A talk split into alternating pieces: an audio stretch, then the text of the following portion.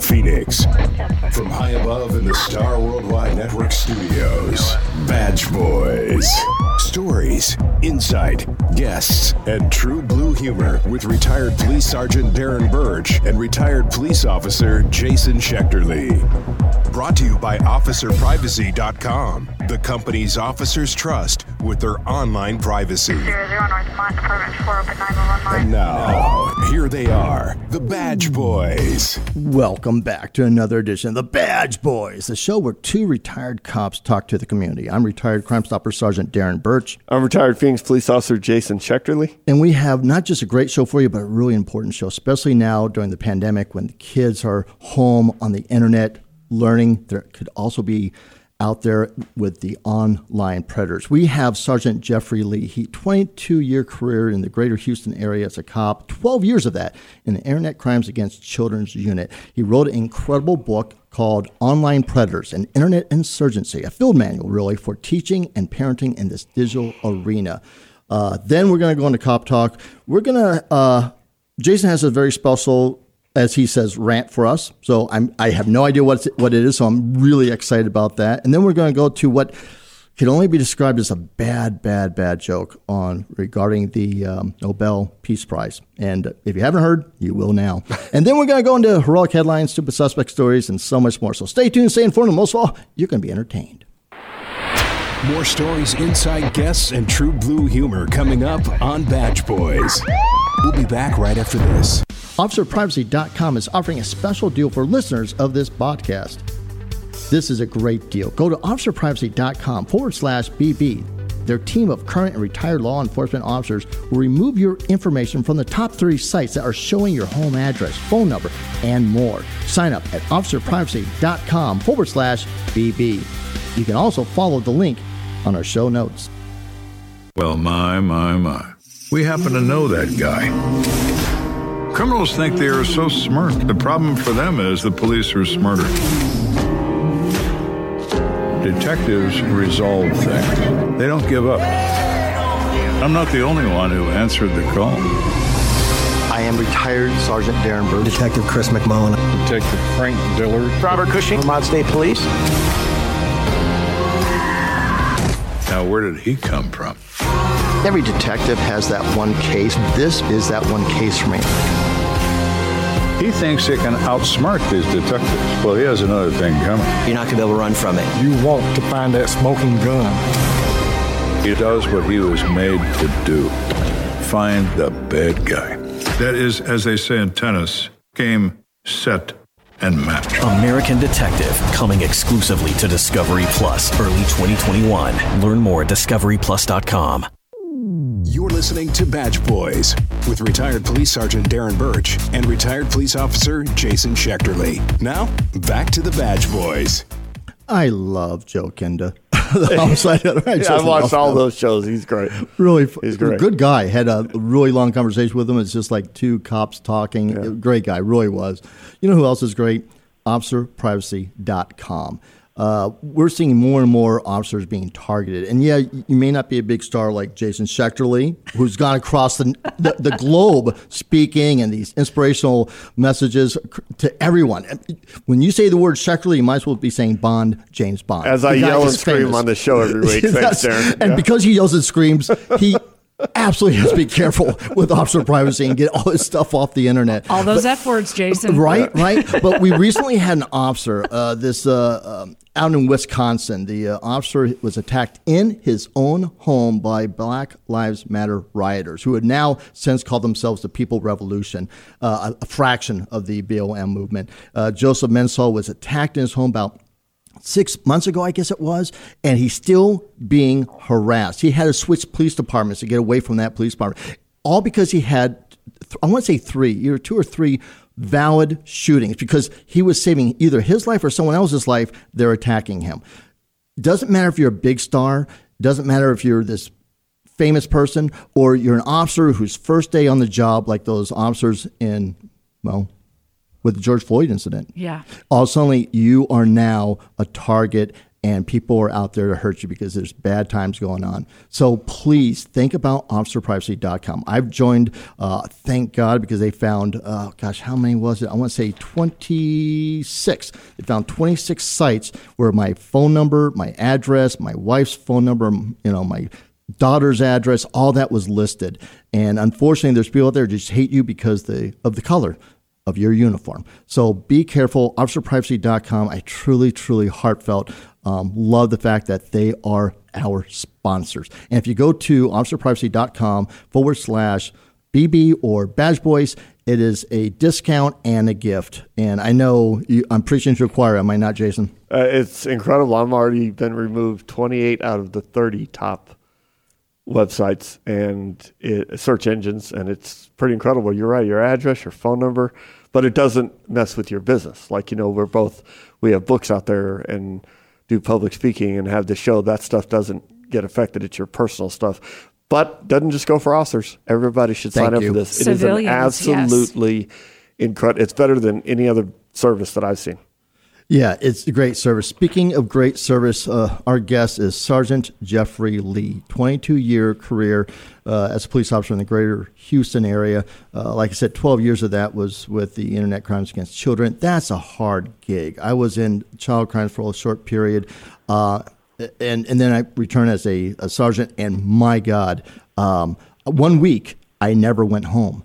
I literally had 24 hour Oh, call out with my guys. I had to go to a different squad uh, to pull out guys because w- we never stopped. Mm. And internet crimes against children, well, it's 24 seven. It's the internet. Uh, so we we have uh, Jeffrey Lee uh, again. Uh, Jeff, thank you so much, not just for being on our show, but more importantly for what you do, because you're still actively working trying to find these predators before they uh, they attack. Uh, so again, welcome to the show, Jeff. Hey, thanks for having me. I mean, much fun doing this and getting some good information out to people. So, you know, when you asked, I said I was uh, truly humbled and honored, and uh, you know, pretty excited about it. So, thanks for having me. You know, I've read the book, and it's a wonderful, wonderful read. Uh, again, I'm going to repeat the title for those just now grabbing a pen or pencil. It's Online Predators and Internet Insurgency a field manual for teaching and parenting in the digital arena. And that is such a great title because when I first got it, I thought of it almost like a textbook, the way it kind of looked and, and the appearance on the, you know, book by a cover sort of thing. But when I read it, my God, this is really well written. It's good stories. Uh, but more importantly, it is like a field manual. Having been in the Army, and by the way, I am surrounded by people in the Air Force right now. I have in studio, we have Kelsey and her husband, uh, who's a uh, Air Force service member, retired. Uh, of course, Jason, Air Force. Uh, Robin, Rockin' Robin, and Kelsey are both dependents with Air Force. So I have two words. Go Army. Uh, yeah, I, was, Go I Army. knew that was coming. You, you knew it. You and knew I was it. just getting ready to stop it before you could even open your mouth. You're outnumbered today. you sorry. are outnumbered today. Yeah, and again with Jeff uh, talking about his book, um, I- I just love this book, and it starts off right away with information as a weaponized commodity. And I've always talked about ignorance isn't bliss; it's dangerous. Knowledge is power. We need to understand these things. So, can you talk a little bit about what you meant by the uh, information as a uh, weaponized commodity? Well, sure. You you know, it's uh, you know these kids these days. You know, they uh, they're kids. It hasn't changed. You know, you know, since we were kids. Their nature is still the same. They're inquisitive. They're trusting. Um, they're an open book. And when you know uh, they're at know, in an unsupervised online environment, uh, the things they say, the things they post, uh, you know, background clues and pictures, you know, friends who are friend, you know, middle school, you know, high school friendships are volatile. You know, amigo one day and not the next, and you know, anything that you confided in that person with, if it was written down via text message or whatever, can be screenshotted, passed around, and all that kind of stuff, and and weaponized towards uh, towards an end that. Um, that uh, you know can be used against them. The same thing goes with you know online predators. You know they they do that. They gain the kids' trust and get them to to pour things out, and unfortunately share you know um, illicit images, things like that, and then that information in turn can be turned around and used against the kid to produce more. So. With uh, when it comes to weaponized information, it truly is a commodity, and the the uh, the internet's biggest commodity, if not it, is information. Yeah, uh, So well said. So well said. And when we're talking about these um, information and knowledge, not just on the part of the predator who is literally preying on these children and their their innocence, and with this anonymous, you know, platform where they can be anybody. They can be a little girl. Can you talk about what you do in Internet Crimes Against Children to try to um, hunt them down? You know, uh, sometimes you guys are pretending to be little girls. Can you talk a little bit about that, or little boys? Sure. Uh, sure. Yeah, uh, we do. We do undercover chat. You know, uh, stings uh, of that nature. You know, we're you know, specially trained and certified, what we call chatters. Um, you know, uh, they they pose as juveniles online in order to to meet or to get you know to locate, identify, and apprehend you know suspects willing to travel and, and you know, under the knowledge, the desire to to meet for sexual contact with a child. Um, you know, it's not uncommon for us to run these operations in, you know, two or three days and have six to eight, even, you know, double digits arrested during that time period. Um, traveling as far as, you know, two miles away to as far as, you know, 50 to even a 100. And, um, you know, so that's a small portion of what we do. Those, those, those, those chat operations are, are labor intensive. They have a lot of moving parts. Um, but pulling them off is, is one of the funnest things that we could ever do as a task force. Um, other sources of information come from, you know, parents, you know, policing their kids' devices and, and finding things that uh, they didn't want to find, but know that it needs to be dealt with. Um, the National Center for Missing Children um, collects and disseminates information they get from, you know, the social media giants, um, and they disseminate that information out for suspects that are using, you know, their their services um, to exploit children. Um, we get cases from patrol. We get cases from, um, you know, tips, uh, that kind of stuff. Uh, basically, all over. Uh, yeah. You know. I love how you talked about the parents and these devices because it's not just a computer; it's you know these electronic devices that are all connected to the internet. And now with with schooling, it's through this this medium. Uh, and one of the chapters you talked about the home is not democracy and school safety searches. Can you talk a little bit about that? Sure. Yeah. When it comes to you know a lot of a lot of parents, you you know they they want to respect their kids' privacy. They want to give them space. They want to give them you know um, room to to to be kids. Uh, but at the same time, you know, when you and I were kids, uh, you know, if we were in our rooms, you know, you know, just hanging out, you know, uh, even playing video games, those video games back weren't weren't online. They were consoles, Pong, Nintendo, yeah, Super Pong. Nintendo, yeah, that yeah, that kind of stuff. And, you know, if you wanted to play with friends, they were physically there in the room with you, right? So, you know, but nowadays with the advent of the technology and the devices and stuff, a child who's physically alone, you know, being the only person in the room is still entirely possible, but they're not really alone anymore if they have that device. So, uh, when it comes to saying that the home is not a democracy, you know, I also go further in the book, and it's it's it's almost like a dictatorship from the top down. But it's not that is not the absence of love and humility. It's it's the fact that you it's your house, um, it's you know your device, and it's your child, your internet. Um, so therefore, you need to be as proactive as possible, up to and including you know device take up, and you know uh, curtailing their digital freedoms um, as often as you can. But at the same time, you know you have to be you know really you know you know you have to be more observant and, and nurturing than uh, you know than other times when it comes to that kind of stuff. So when I say home is not a democracy, uh, uh, you know, I'm saying that uh, you know there is no Fourth Amendment in your in your in your home. Uh, you know, the, every search is reasonable when it's uh, when it comes down to the safety and security of your kid. Yeah, that's one of the biggest things I took away from when I was in on child crimes is so many loving, well-intended parents end up becoming victimized. Um, their children become victimized because they have a big heart. They want to do all the right things, and uh, sadly, you're right. We got to be aware. Knowledge is power.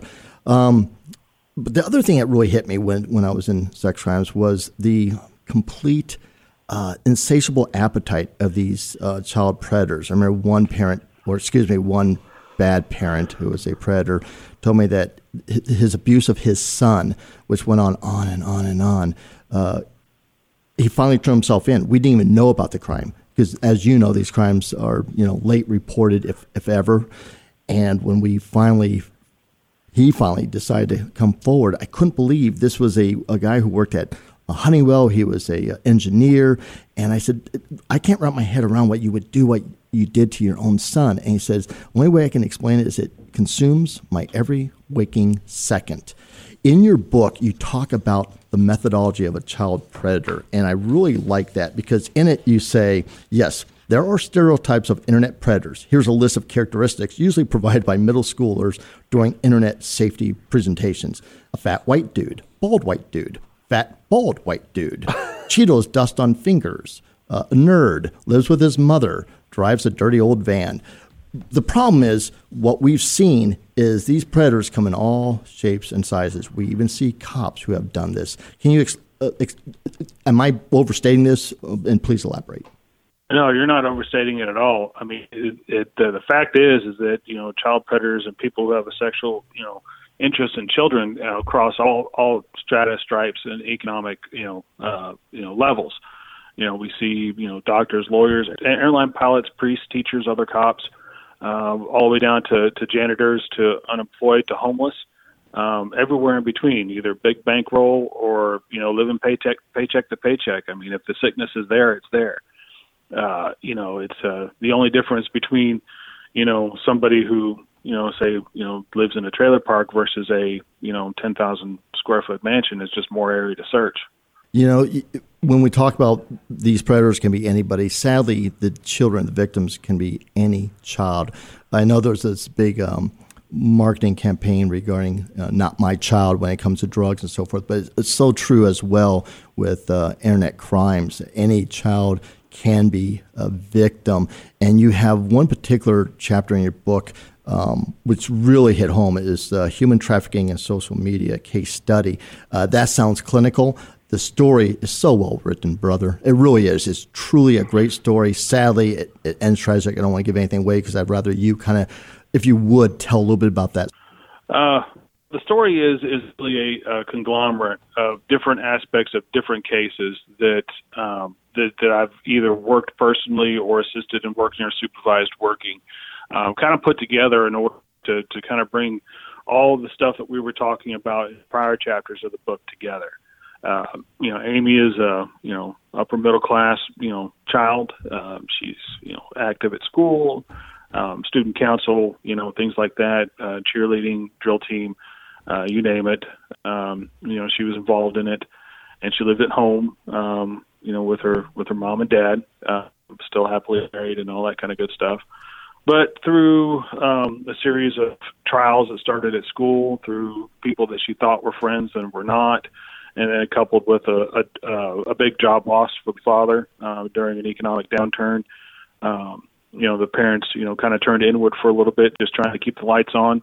Um, and Amy spent more and more time, you know, using the internet and social media. You know, she kind of fell out from her friend circle, and then she met some friends, and um, these particular um, newer friends um, had some other nefarious goals in mind, um, and through those friends, she gets uh, kind of suckered into um, another life, which is kind of what she was looking for to begin with.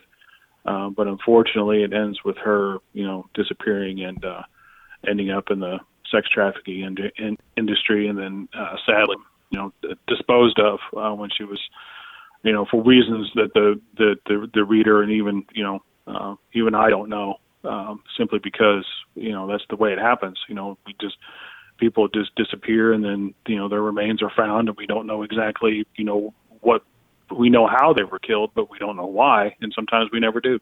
Yeah, no, that's such a great point about the why. Uh, first thing you learn when you go to court is we don't have a why, and juries always want the why, and the why doesn't make sense. They're they're monsters, they're they're predators. Uh, at the end of each chapter, and again, this book is so such. Again, I loved how you, you refer to it as a field manual because I could see teachers and um, parents having this and referring to it. Uh, after each chapter, you have a recap, and the very last chapter's recap is three points you make. Children's futures are tied to their devices. And it really is so true. It's huge. That is their world. Uh, and we, as me as an old man, a grandfather, I, I don't, I can't wrap my head around it, but they're tethered to it.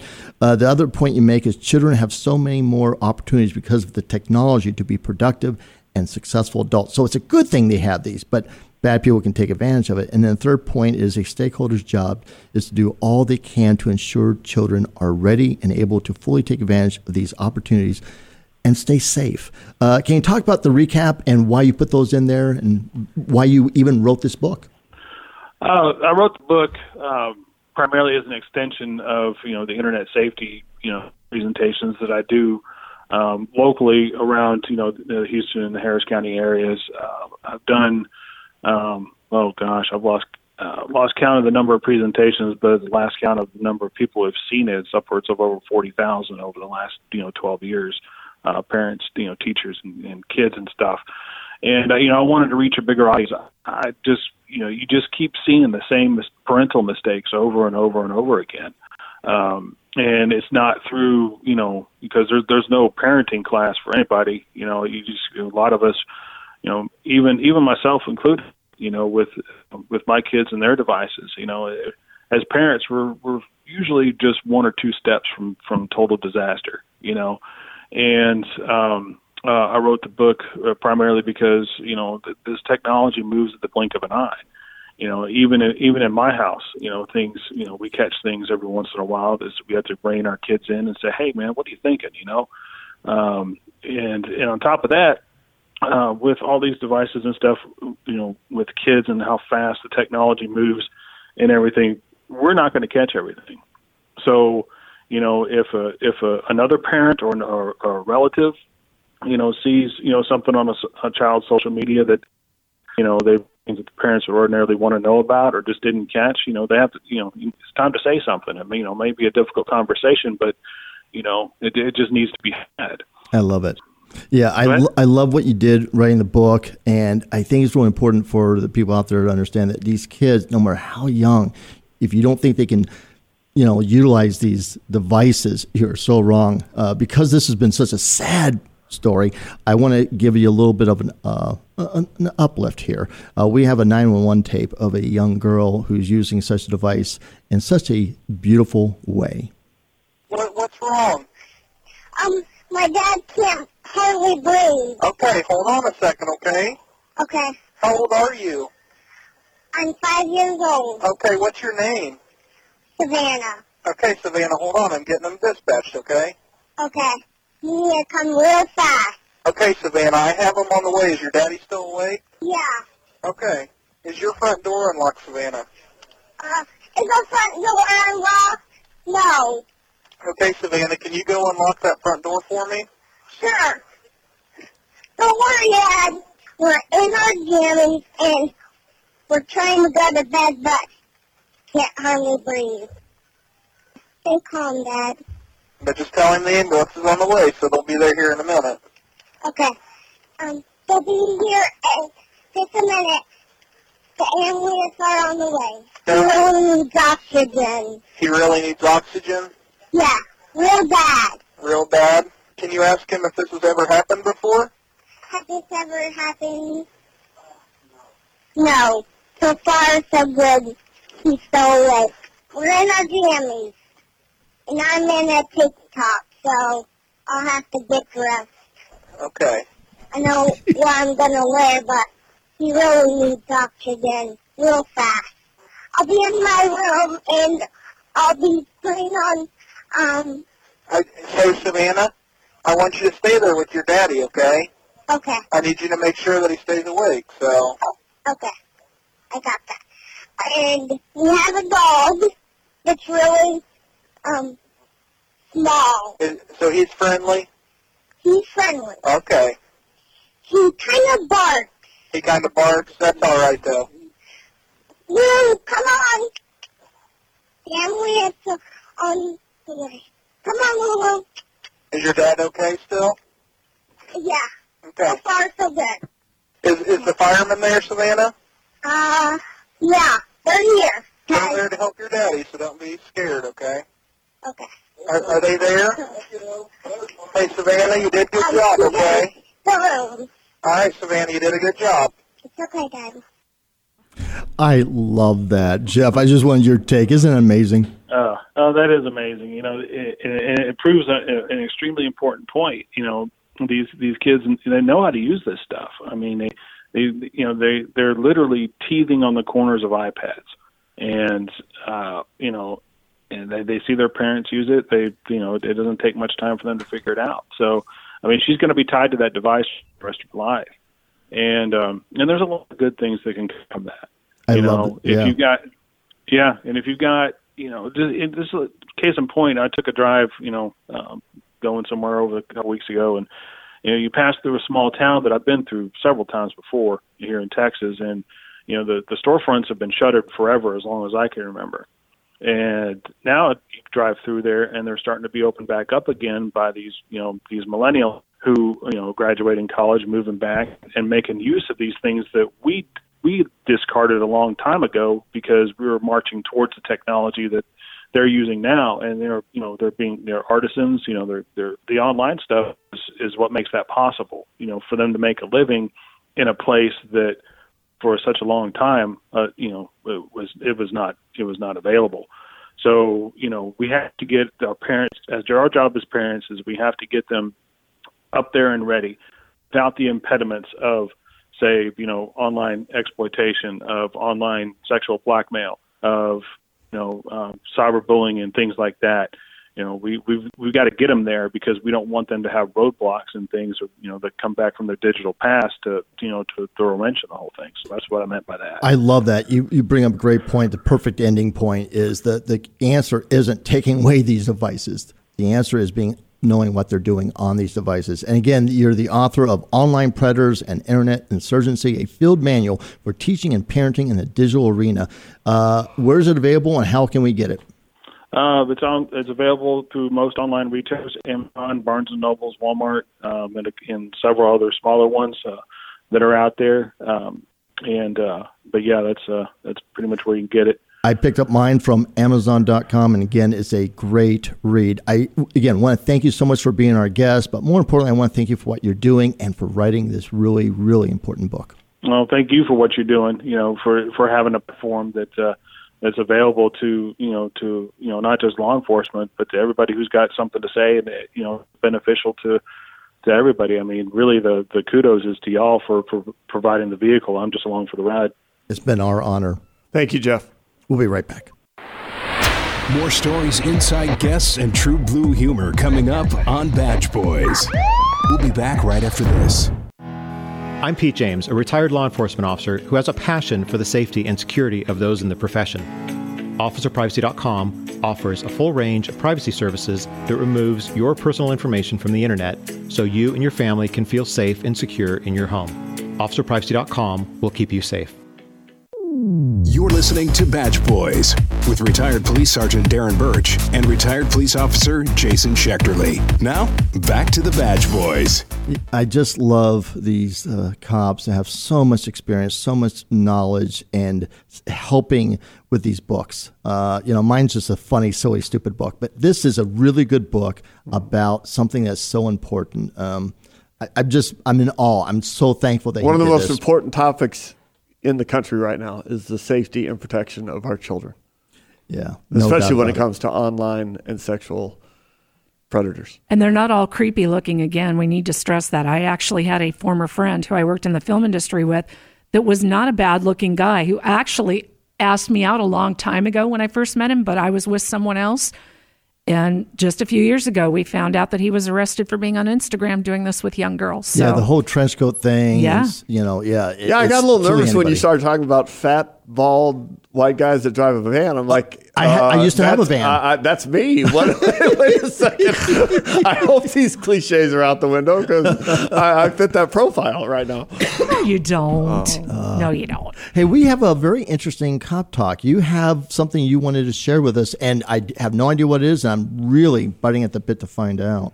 Yeah, I just think this needs to be addressed, especially in the world of law enforcement. And I've been fired up about it for a couple of days. Um, again, this is not, uh, I don't care if you're a Democrat or Republican, a libertarian, an independent. I don't care if you're black, white, brown, purple. I don't care. There is right and there is wrong. You are either a good person or you are a piece of shit. That's all it boils down to. And I don't know if you saw this week, Darren, Alexandria or Ocasio Cortez, or however the fuck you pronounce her name, AOC. got on her live Instagram. And I watched this three times, which made me very ill, but I wanted to make sure that I really captured her her voice and her intent with the message that she's getting out. And you sit there and you watch her with her hair flips and and how she talks about this. And what she discussed was the insurrection on January 6th. And she talked about, you know, poor little her and how she's already accused another sitting senator of having her murdered, which you have no right to say that. But of course, because she's protected by social media and the national media, she can say whatever she wants, whereas people like me and you can't say whatever we want. But she went on to say that she was scared for her life and a Capitol police officer came to her office. She was hiding in the bathroom, came to her office to protect her. Now, she has been fact checked. I think eight out of the last 10 times that she said something, it was proven that she lied. So I doubt that she told the truth here. But she made sure to emphasize that this Capitol police officer was white, wearing a black beanie. Now, we're in Washington, D.C. First of all, he had to wear his uniform. And I'm sorry, but there's nothing wrong with keeping your head warm when it's cold. She was upset that he didn't have a partner. Well, your fucking boss, Nancy Pelosi, did not give Capitol Police the resources they needed. You're talking about 50 officers trying to hold back an insurrection of thousands of violent people.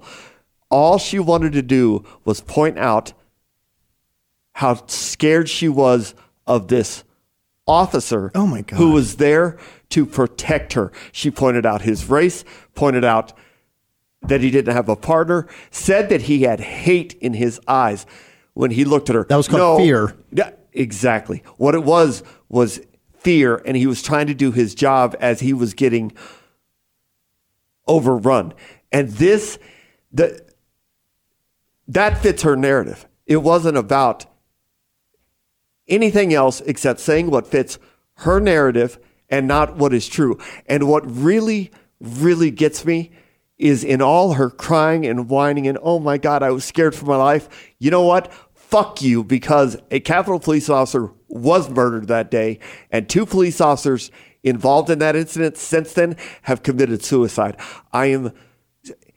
AOC is without a doubt the most vile, disgusting bitch in the United States today. Don't- she is a don't forget stupid. Don't forget stupid. Well, she is. She is a cancer and a threat to the United States. And I am so tired of somebody who was elected by a couple hundred people in a tiny little borough in New York is demanding that we all think like her and that police officers, a police officer who was there to protect her, And she's and throwing him she down. is talking about how scared she was of him and that it, it has just been the most disgusting thing. And it's not going to change because the, the national media and politicians control the narrative. So we are, uh, it's going to be very difficult to change. And then on the other issue, and I think this is going to lead into what you want to discuss. Just yesterday morning, an individual by the name of Michael Boutte, a lieutenant with the Hancock County Sheriff's Office, was murdered in the line of duty. Guess what, Darren? He was black. His life matters to me. Does it matter? Does it matter to Black Lives Matter movement? Fuck no. They could care less because he was a police officer. Then I don't know if you saw two days ago in Oklahoma, Muskogee, Oklahoma, five children, and you want to talk about how they all Black Lives Matter. Black lives do matter. That's why I'm talking about this. The Black Lives Matter movement. They like to yell and scream, say their name anytime a police officer shoots and kills a black person. Well, I'm going to say these children's names Jalaya, age one. Jadis, age three. Harmony, age five. Nevaeh, age six. And Quay age nine. Five children under the age of nine were murdered in their home. Children were murdered. These children were black. Do you think you're going to hear anything about that from BLM or CNN? From Don Lemon, who is one of the most iconic racists in the country right now, even though he deflects toward everybody else. Steroid boy Cuomo, you think they're going to talk about this? No. Their lives matter just as much as George Floyd, Aisha Taylor, and everybody else. And I am so tired of this. They are a terrorist organization and they are up for Nobel Peace Prize, which is the segue. You can't perfect even segue. make that up. Yeah, you know when we first started this show, a uh, it wasn't an agreement. We both felt this as our primary rule. And what was that, Jason? Don't talk about politics. It was. We both agreed we would not talk politics. Um, and we can't stay away from They it. can't. sadly. They have, we, can you we not? have no choice. and and because it's so wrapped in law enforcement right now.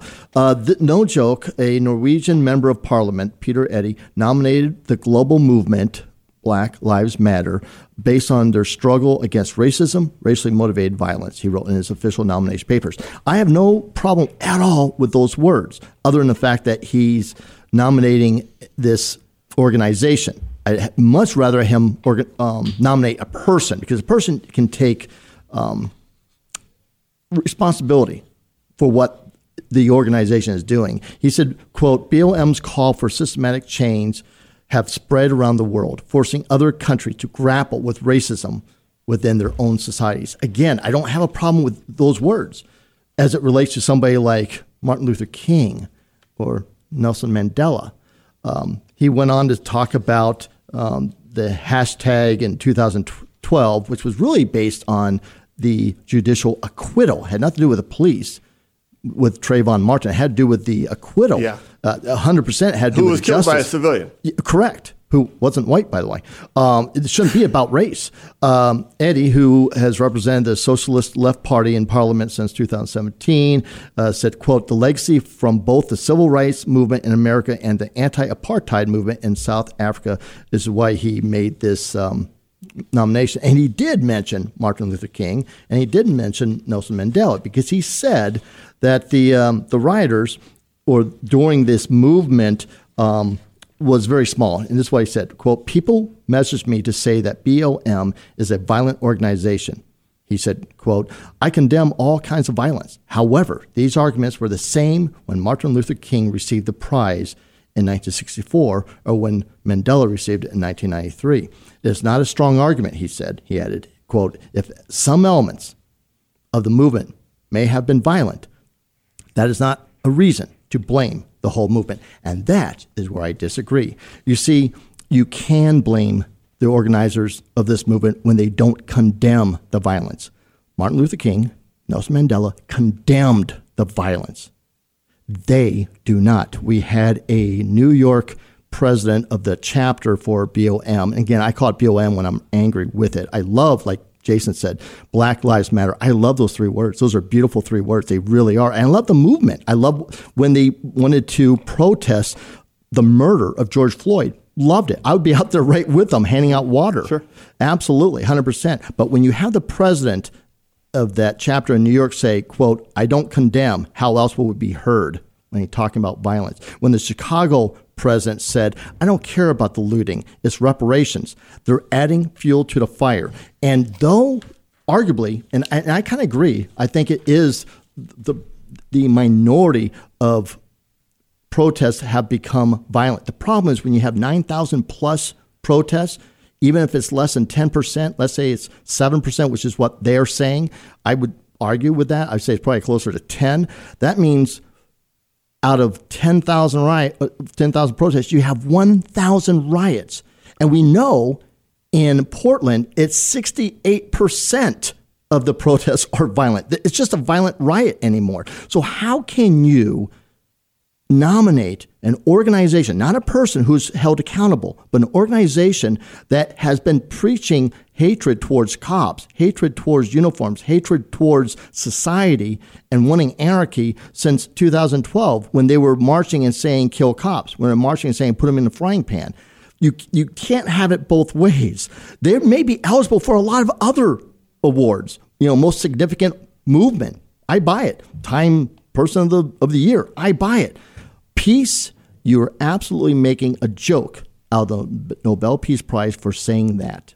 That's my take. Well, the Nobel Peace Prize has become a joke in the last few years, but somebody sitting in Norway watching CNN and just Good getting point. their Good narrative, point. that doesn't make any sense. And you're right about like Martin Luther King, one of the, I mean, just Truly one of the greats. Uh, uh, one of the greatest Americans ever. Thank you. If not at least in the top three. When you talk about wanting systemic change, the Black Lives Matter movement does not want systemic change. They want the abolition and murder of police officers. That's the bottom line. How is that? How is that peace in in any form? And when you, I can sit here and tell you that a black officer was murdered, a lieutenant and then five children under the age of 10 were murdered, and Black Lives Matter movement does not care about them.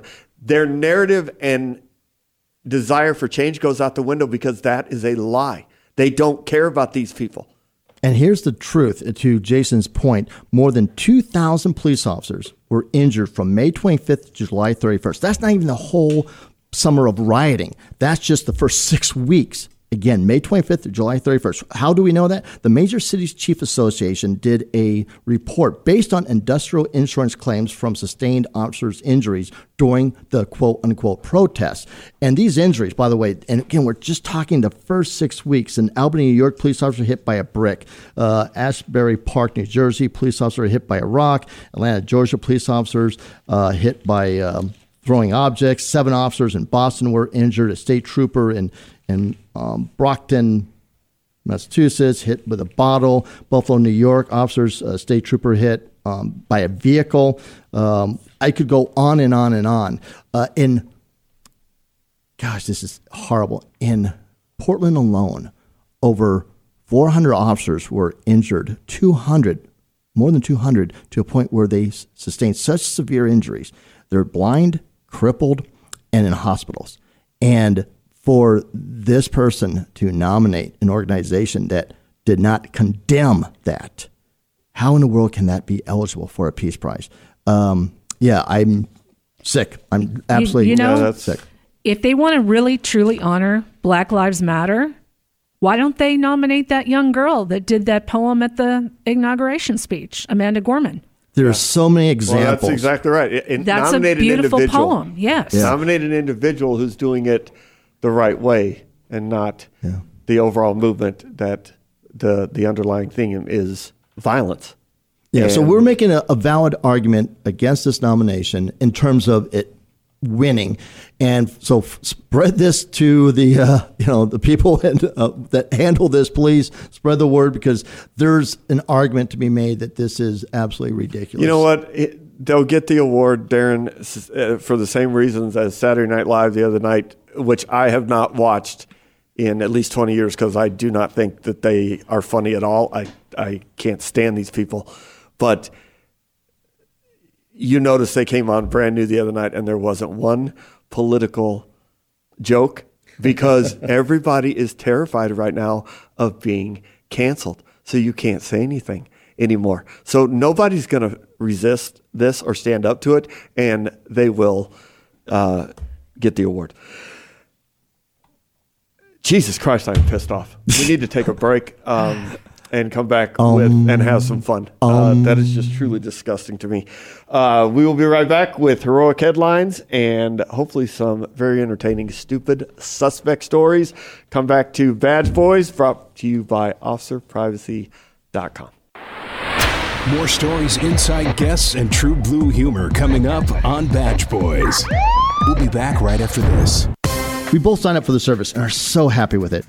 OfficerPrivacy.com is offering a very special deal for listeners of the Badge Boys. This is a great deal. Go to officerprivacy.com forward slash BB. Their team of current and retired law enforcement officers will remove your information from the top 30 sites that are showing your home address, your phone number, and so much more. When you sign up now with our link, you'll get a free bonus mailed to you, plus your first month of monitoring for free. You don't have to be an officer to sign up. If you are a family member or just don't want your personal information out there on the internet, you can join officerprivacy.com. We've met the owner, had him on our show, great guy, and he will take care of you, I promise. If you care about your online privacy, and I highly recommend the service he provides, sign up at officerprivacy.com forward slash BB. Well, my, my, my. We happen to know that guy. Criminals think they are so smart. The problem for them is the police are smarter. Detectives resolve things, they don't give up. I'm not the only one who answered the call. I am retired Sergeant Darren Birch. Detective Chris McMullen. Detective Frank Dillard. Robert Cushing, Vermont State Police. Now, where did he come from? Every detective has that one case. This is that one case for me. He thinks he can outsmart these detectives. Well, he has another thing coming. You're not going to be able to run from it. You want to find that smoking gun. He does what he was made to do find the bad guy. That is, as they say in tennis, game, set, and match. American Detective coming exclusively to Discovery Plus early 2021. Learn more at discoveryplus.com. You're listening to Badge Boys with retired police sergeant Darren Birch and retired police officer Jason Schechterle. Now, back to the Badge Boys. You know, with that last comp talk segment, absolutely kind of depressing. Uh, it just seems like the world's upside down. Up is down, right is wrong, left is right, whatever. It just it's all backwards. This alternate universe. I need something uplifting. Can you help me with something heroic, my friend?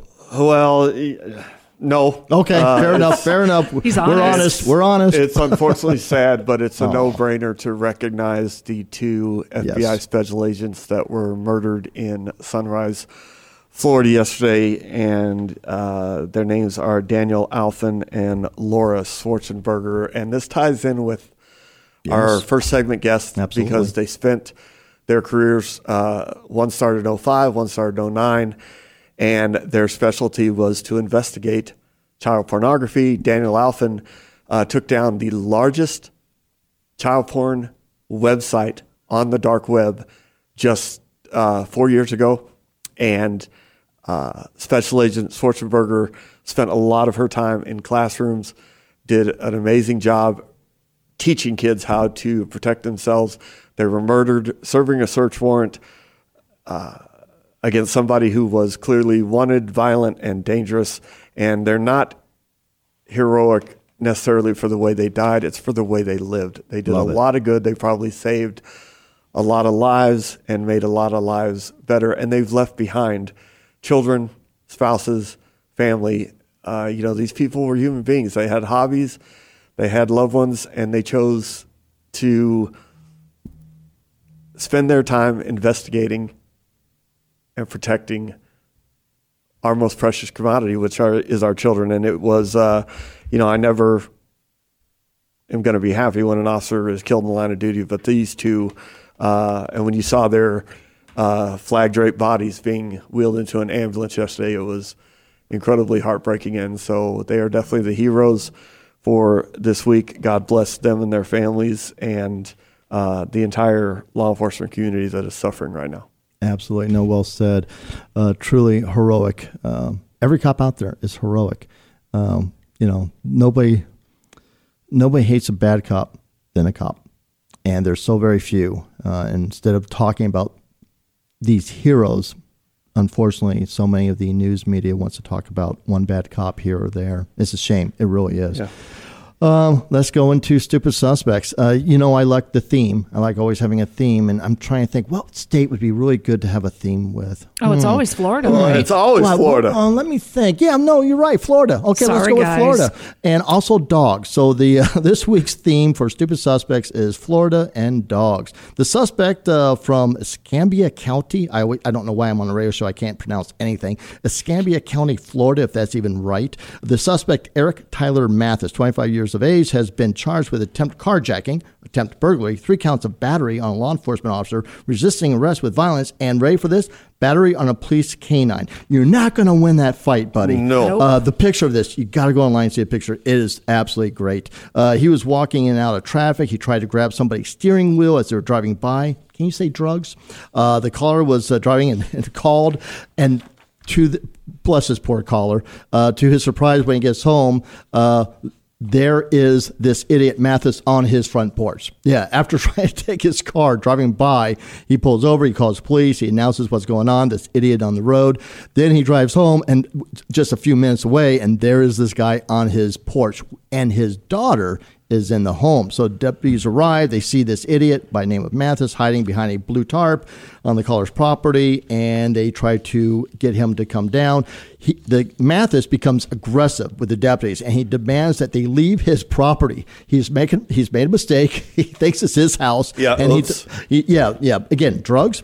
In an attempt to get him in custody, the deputies delivered several strikes to the head, face, knocking him unconscious. Unfortunately, it was short lived because he regained his consciousness and began to resist again.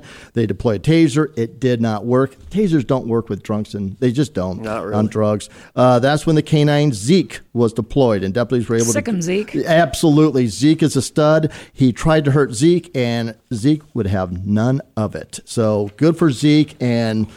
Stupid uh, Mathis, you're an idiot. Uh, the second stupid suspect uh, involving a dog uh, is a Florida pizza man swiped a puppy during his pizza delivery. Yep, yeah, I heard right.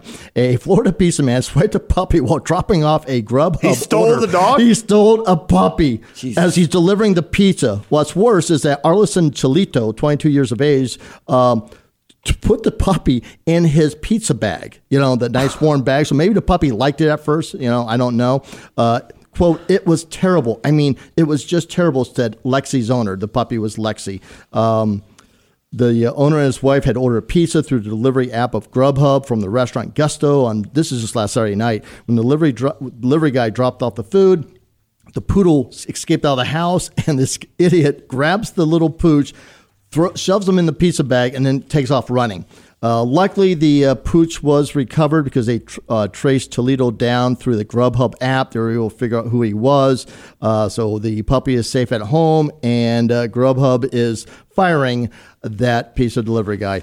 Yeah, and that is the Florida stupid story involving dogs. Now wait a minute. Yes. He just got fired. He didn't go to jail for stealing someone's Oh dog. no, he got- he definitely went to jail. He went to jail for all sorts of I was things. gonna say. yeah, Really? no, yeah, he he went to jail for the. Uh, oh, in fact, it was a felony. I remember reading it was a felony, so it was an expensive pooch for it to be a felony. Uh, yeah, a felony. Uh, Wish the puppy would have bit him in the ankles. Yeah, seriously.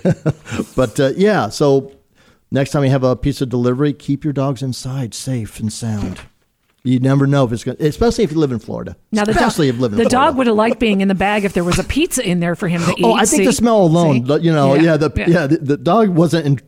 Dog was in heaven. Yeah, he was in a pizza bag. Yeah, he was in heaven. Poor, poor owners. Yeah. So that is the stupid suspect story. Uh, I think you can improve upon that and give us something inspirational, even in Florida. Uh, well, this one actually comes from uh, Memphis, Tennessee, but this does inspire me and just makes me uh, smile and happy as can be. Uh, a woman by the name of Bonita Early, 54 years old, fought off a carjacker, and her only injury is a sprained wrist, and that's because she beat his ass so badly. Love it. And That's I awesome. friggin' love it. Um, she was injured in the confrontation. Uh, again, only a sprained hand after she delivered this beating who to a guy who tried to steal her vehicle. She said she had pulled into the gas station at Sam's Club, proceeded to fill up with some gas when unaware to her, a white Mercedes pulled up next to her. A gentleman exited the vehicle, jumped into her car. Uh, she decided to fight for her car her property and her safety. Uh, the gentleman uh, who needs to find a new job because apparently he, if you get your ass kicked by a 54 year old woman, you're not a good criminal and you might as well give up carjacking. Uh, but he happened to have dreadlocks and she grabbed a fistful I of love those, those dreadlocks and pounded on him until he got out of the car and ran away. And he is still at large. So if anybody has any info on that, please call Crime Stoppers in Memphis, Tennessee. But uh, Ms. Early, you are not only my hero her. and my I inspiration for this week, uh, and I'm sure she's looking at her sprained wrist right now.